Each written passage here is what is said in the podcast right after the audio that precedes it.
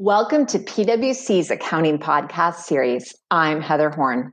In today's episode, we're talking about FEI's Corporate Financial Reporting Insights Conference. This is an annual conference held every November, although, like so much else this year, they went virtual, spreading sessions over three weeks. As of the time of this recording, they're just past the midpoint, but since the FASB and SEC have already presented, we wanted to bring you a real time update. I'm joined today by Valerie Wieman and Kyle Moffatt, both partners in PwC's national office. Kyle recently joined PwC from the SEC, so he has a unique vantage point to provide us with some insights. They've been our eyes and ears at this year's conference, and I'm excited to hear what they've come back to report.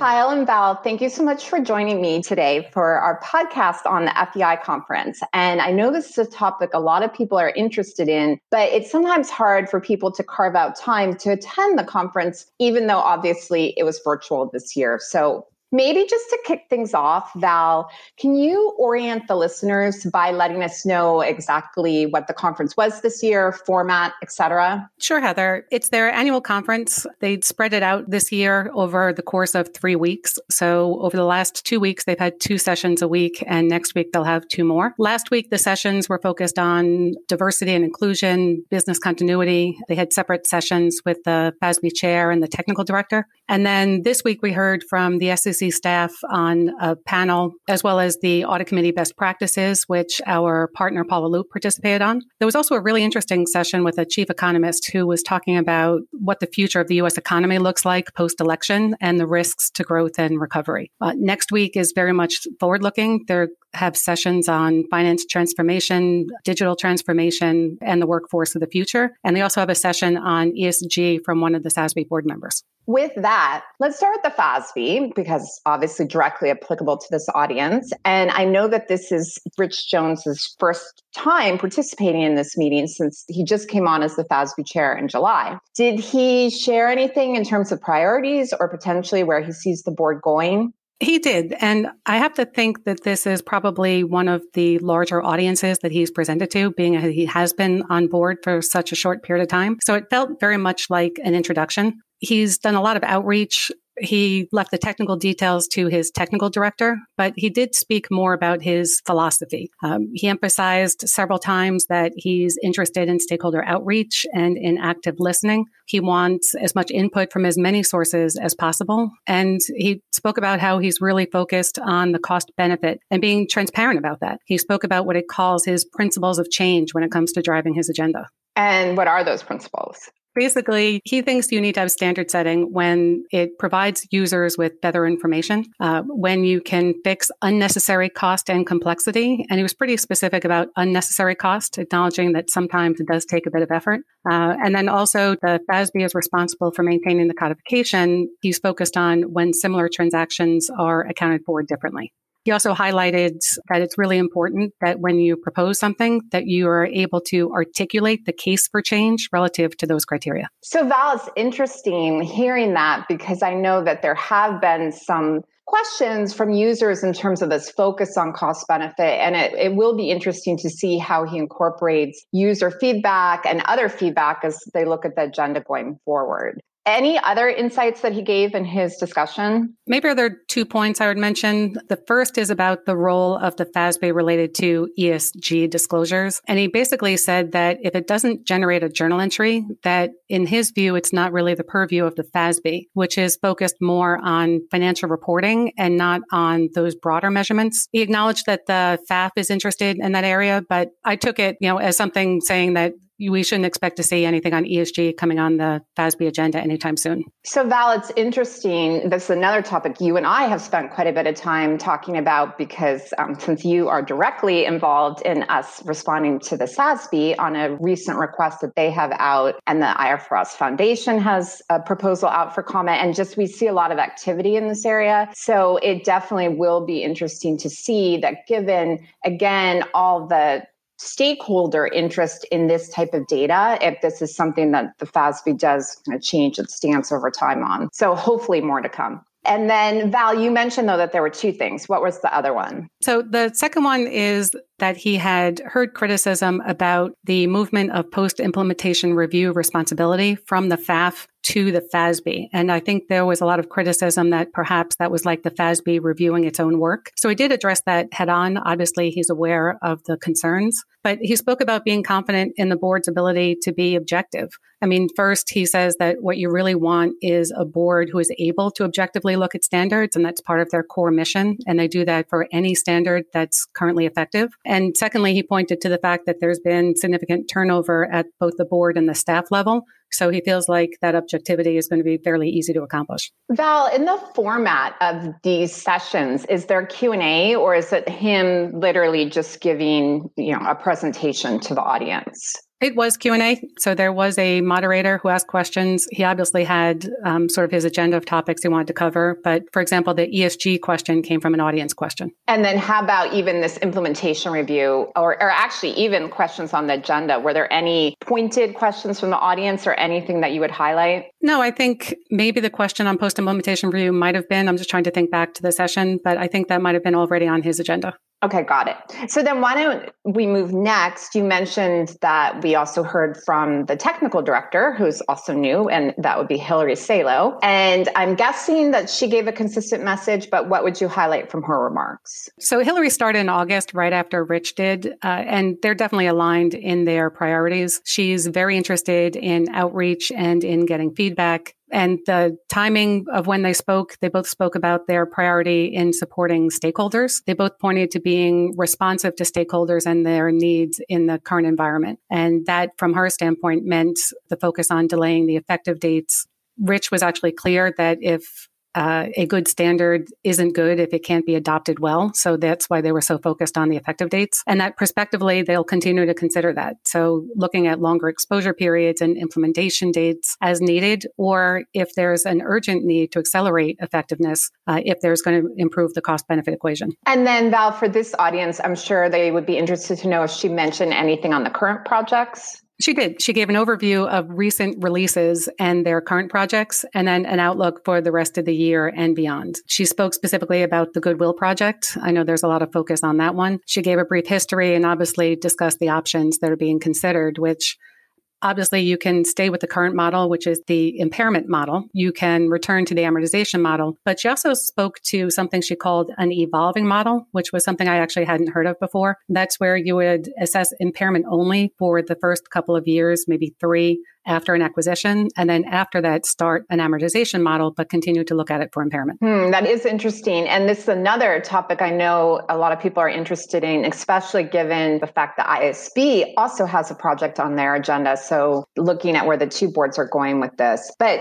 did she give any specific next steps with respect to Goodwill? So the board's actually uh, meeting next week. So at that public meeting, they'll discuss it then. But she did say that it would be a focus for the board in early 2021. All right. Well, more to come on that, sounds like. And then, Val, I know another project that's out there where we've gotten a lot of questions is segment reporting. Any comments on that? Also, a common topic. Uh, she did touch on it. They talked again about that the last few meetings, the staff was really charged with doing outreach and coming back in early 2020 2021 with more definitive views. They're focused specifically on the disclosure of significant expense categories by reportable segment. There was an audience question about whether they were going to take on uh, the aggregation rules. And her view is that they really needed to have sort of defined milestones that they could achieve. So right now they were really just focused on the expense categories. Interesting. And then Val, how about what other up- types of updates did she have? Uh, she mentioned interim reporting. Uh, they're focused on improving the effectiveness of disclosures, and they spoke about adding a principle to ASC 270 to require the disclosure of significant events and transactions that have a material impact. But here again, the staff is doing outreach and research and is set to come back to the board probably on this one in the next few months. She also mentioned uh, the exposure draft on revenue contracts acquired in a business combination. Uh, they expect to have that done by the end of the year.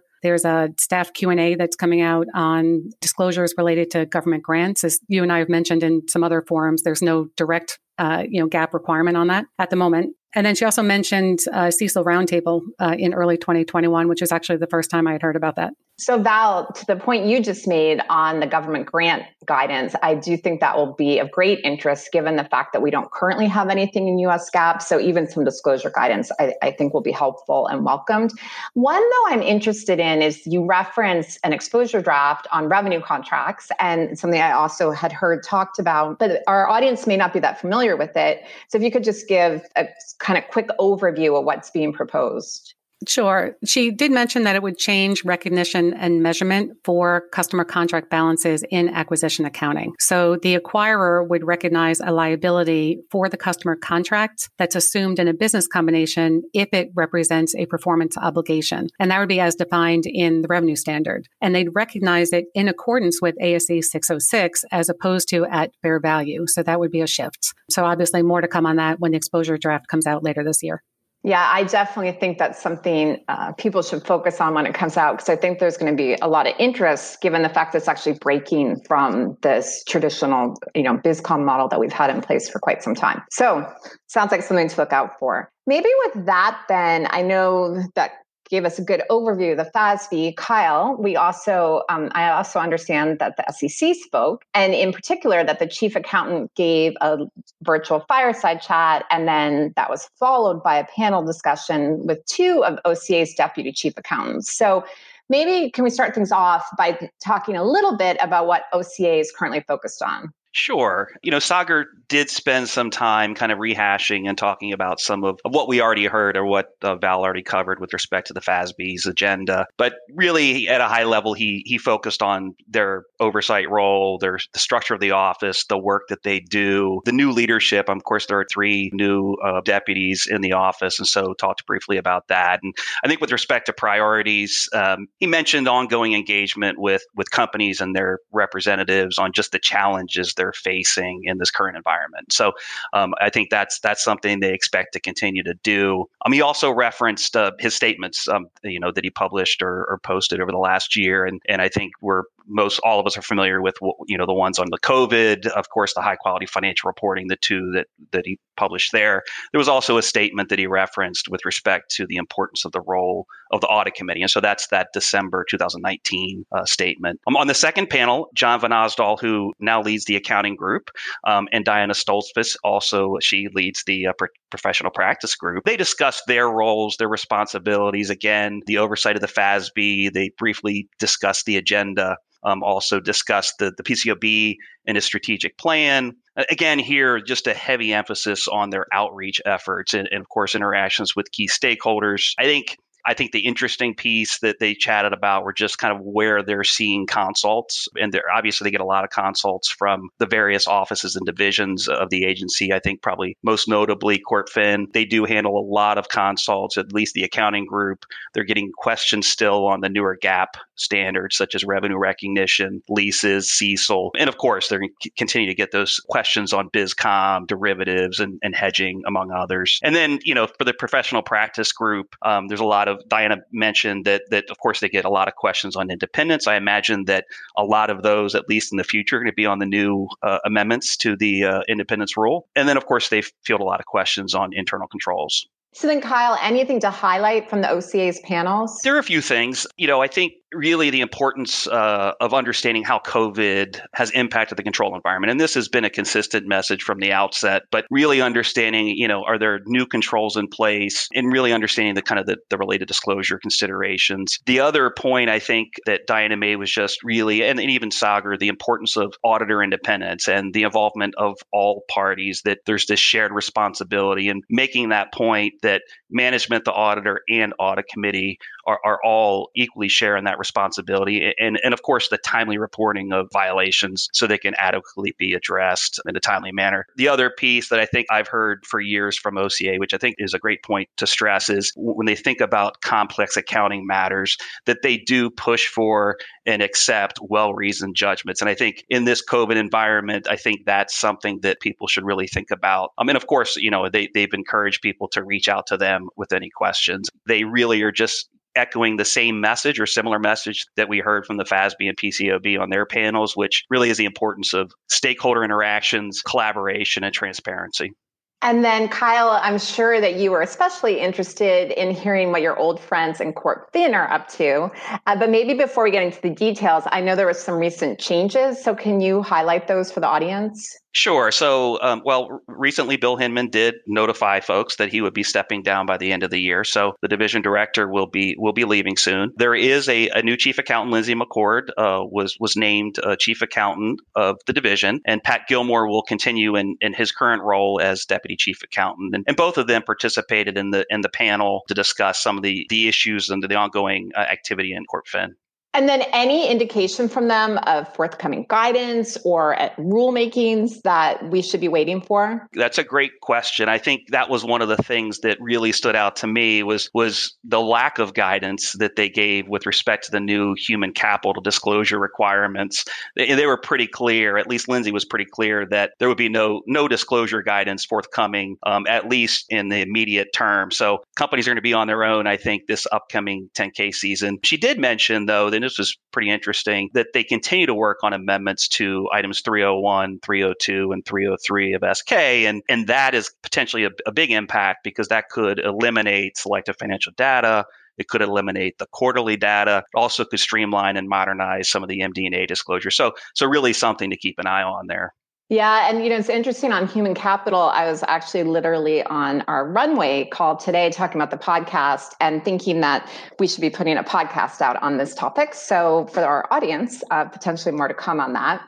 Kyle, back to this conference, any discussion on COVID? Because I know it's another area where we're getting a lot of questions they did spend a lot of time um, on the topic. Their focus was on three key areas, and and first of which is MD&A, the second is goodwill, and then non-GAAP. With respect to MD&A, the staff is is focused on you know obviously on discussion of results, and they've talked about how management is dealing with the challenges, how are they planning for uncertainties, also the discussions of liquidity. You know, if a company is borrowing funds to help through these difficult times, how are they going to repay those funds? What what are their future prospects? You know, the staff has has noticed companies focused really on on the short term impacts of COVID and not the long term. And I think it's unpredictable. I think most companies would say we, we don't know. We all don't know. But I think they expect disclosures to evolve over time. And so I think take a step back each period and, and look at those disclosures. Um, with respect to goodwill impairment, it really the focus was more on the early warning disclosures. And so th- there there is a section that a lot of people aren't aware of buried in the FRM, the financial reporting manual for Court CorpFin, that provides guidance on disclosures for companies that have reporting units that are at risk for impairment. And so when you don't have a significant cushion, you know, you got to provide disclosures in your critical accounting policies. And so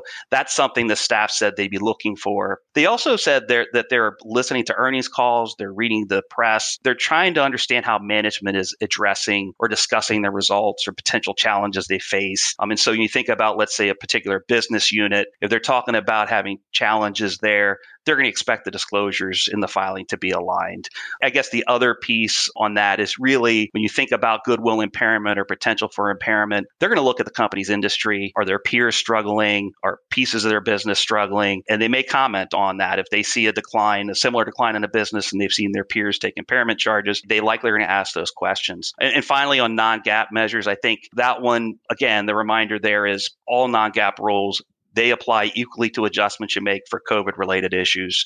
Um, so the staff's going to question anything that they that they find to be egregious. If there are adjustments that aren't attributable or directly attributable to COVID nineteen, or they're not incremental um, expenses, that that's something we will look at. The other thing they pointed out, which which I found interesting because I haven't seen this yet, but these hypothetical adjustments uh, that are made rather than kind of adjustments of actual amounts. And so think about a situation where you've had lost revenue. So they're seeing companies that are trying to, or at least asking about making adjustments for that. And they've essentially said, we'll, we're going to flat out object to that because it's a hypothetical. All right. Well, so it sounds like no surprise on the key takeaways here, which is one, make sure you are addressing COVID 19 head on in your MD&A and, and really talking about the impacts. And then obviously focused on disclosing reporting units that are at risk. And then finally, that the staff may challenge their non-GAAP COVID related adjustments if you know they're not in compliance with the broader non-GAAP rules. So again, kind of no surprise. Any examples though that you could give or that they might have talked about? Yeah, so so you know there there were a few helpful examples. I think you know we've been getting a lot of these questions too, and um, I think I think you know some of the acceptable and they actually went through and said here are some acceptable adjustments and unacceptable adjustments. And so some of the acceptable adjustments they mentioned were essentially you know hey if you have additional costs that you wouldn't have had otherwise. So you think think of hazard pay that think of adjustments that to remove costs for deep cleaning services. So sanitizing equipment you know if it's directly attributable to covid then then it would make sense. I think the important message there is that if this becomes your new normal if you have these costs then you expect them to recur down the road because it's just the way the world's going to be then that's something you need to consider and, and potentially maybe not adjust for in the future. And of course the you know, unacceptable adjustments he, again i mentioned the lost revenue you know the other is is removing costs related to bad debts or even CECL related impacts by relying solely on COVID. I think the staff's view is it's going to be really difficult to attribute it solely to COVID, and that they're likely going to push back on those types of adjustments. I was in. Um, I had a new experience today that I was in an office building and going to an appointment, and the elevator had self sanitizing elevator buttons. So apparently, once you hit the button, it's self sanitized. So it sounds like that would qualify for this adjustment, assuming it was material, of course. so, um, and then Kyle, how about anything unrelated to COVID that the staff will be focused on over the next year? it was interesting. It's part of the panel they have every year at FEI is kind of a common letter trend or or kind of observations. And and one of the approaches I think that I like that the staff does is they focus more on what they expect to see. And so um, it really was no surprise to me that they spent a lot of time talking about non-GAAP measures uh, just generally across the board. And, and of course, metrics. They spend a lot of time on metrics. Again, it, it's clear, the staff continues to make this clear, not only from you know, common letters to companies, but also from, you know, interactions with them. They do not like adjustments to revenues. I mean, that's crystal clear. Uh, and they're likely going to issue comments on that. What really stood out to me, I think, most was just their focus on labeling uh, of non GAAP measures, how they're being titled, what companies are calling these particular measures and metrics. And so um, some of the examples they gave were uh, gross billings examples. So if you present revenues on a net basis, you know, net of discounts, allowances, or returns, concessions, you know, labeling that as gross revenues when, you know, the, the top line number, they're not going to view that as appropriate because they don't view that as a as a GAAP revenue number. And so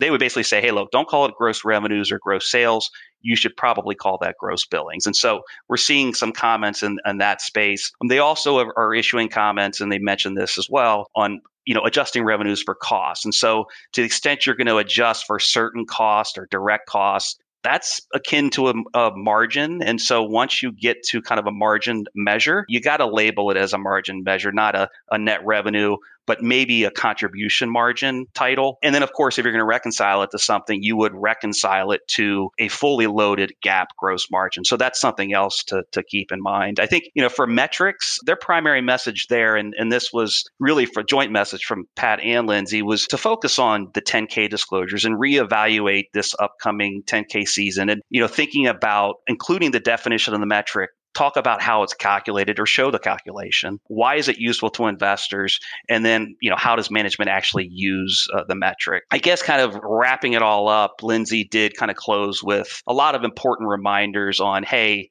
there's staff guidance out there on COVID, cybersecurity related risk, LIBOR transition, and even human capital disclosures when we think about disclosing stuff there. There's not a lot out there, but making sure that it's not boilerplate disclosure, that those disclosures are tailored to the company's specific facts and circumstances, to their industry, the jurisdiction where they operate. And so the staff absolutely is going to be looking at this in their upcoming 10K season. So something to keep an eye on there too. It's helpful. So it's interesting to me listening to the two of you. I know you've both attended this conference in the past. What really stood out to me today, though, is that sounds like you didn't hear a lot new this year, which I think may be different than what we've seen before. And so I guess, first of all, is that a fair assessment of what I'm listening to? And then, secondly, are you willing to speculate as to maybe why you know we heard less new news it's likely because I'm not presenting there anymore, so that that's probably the sole reason.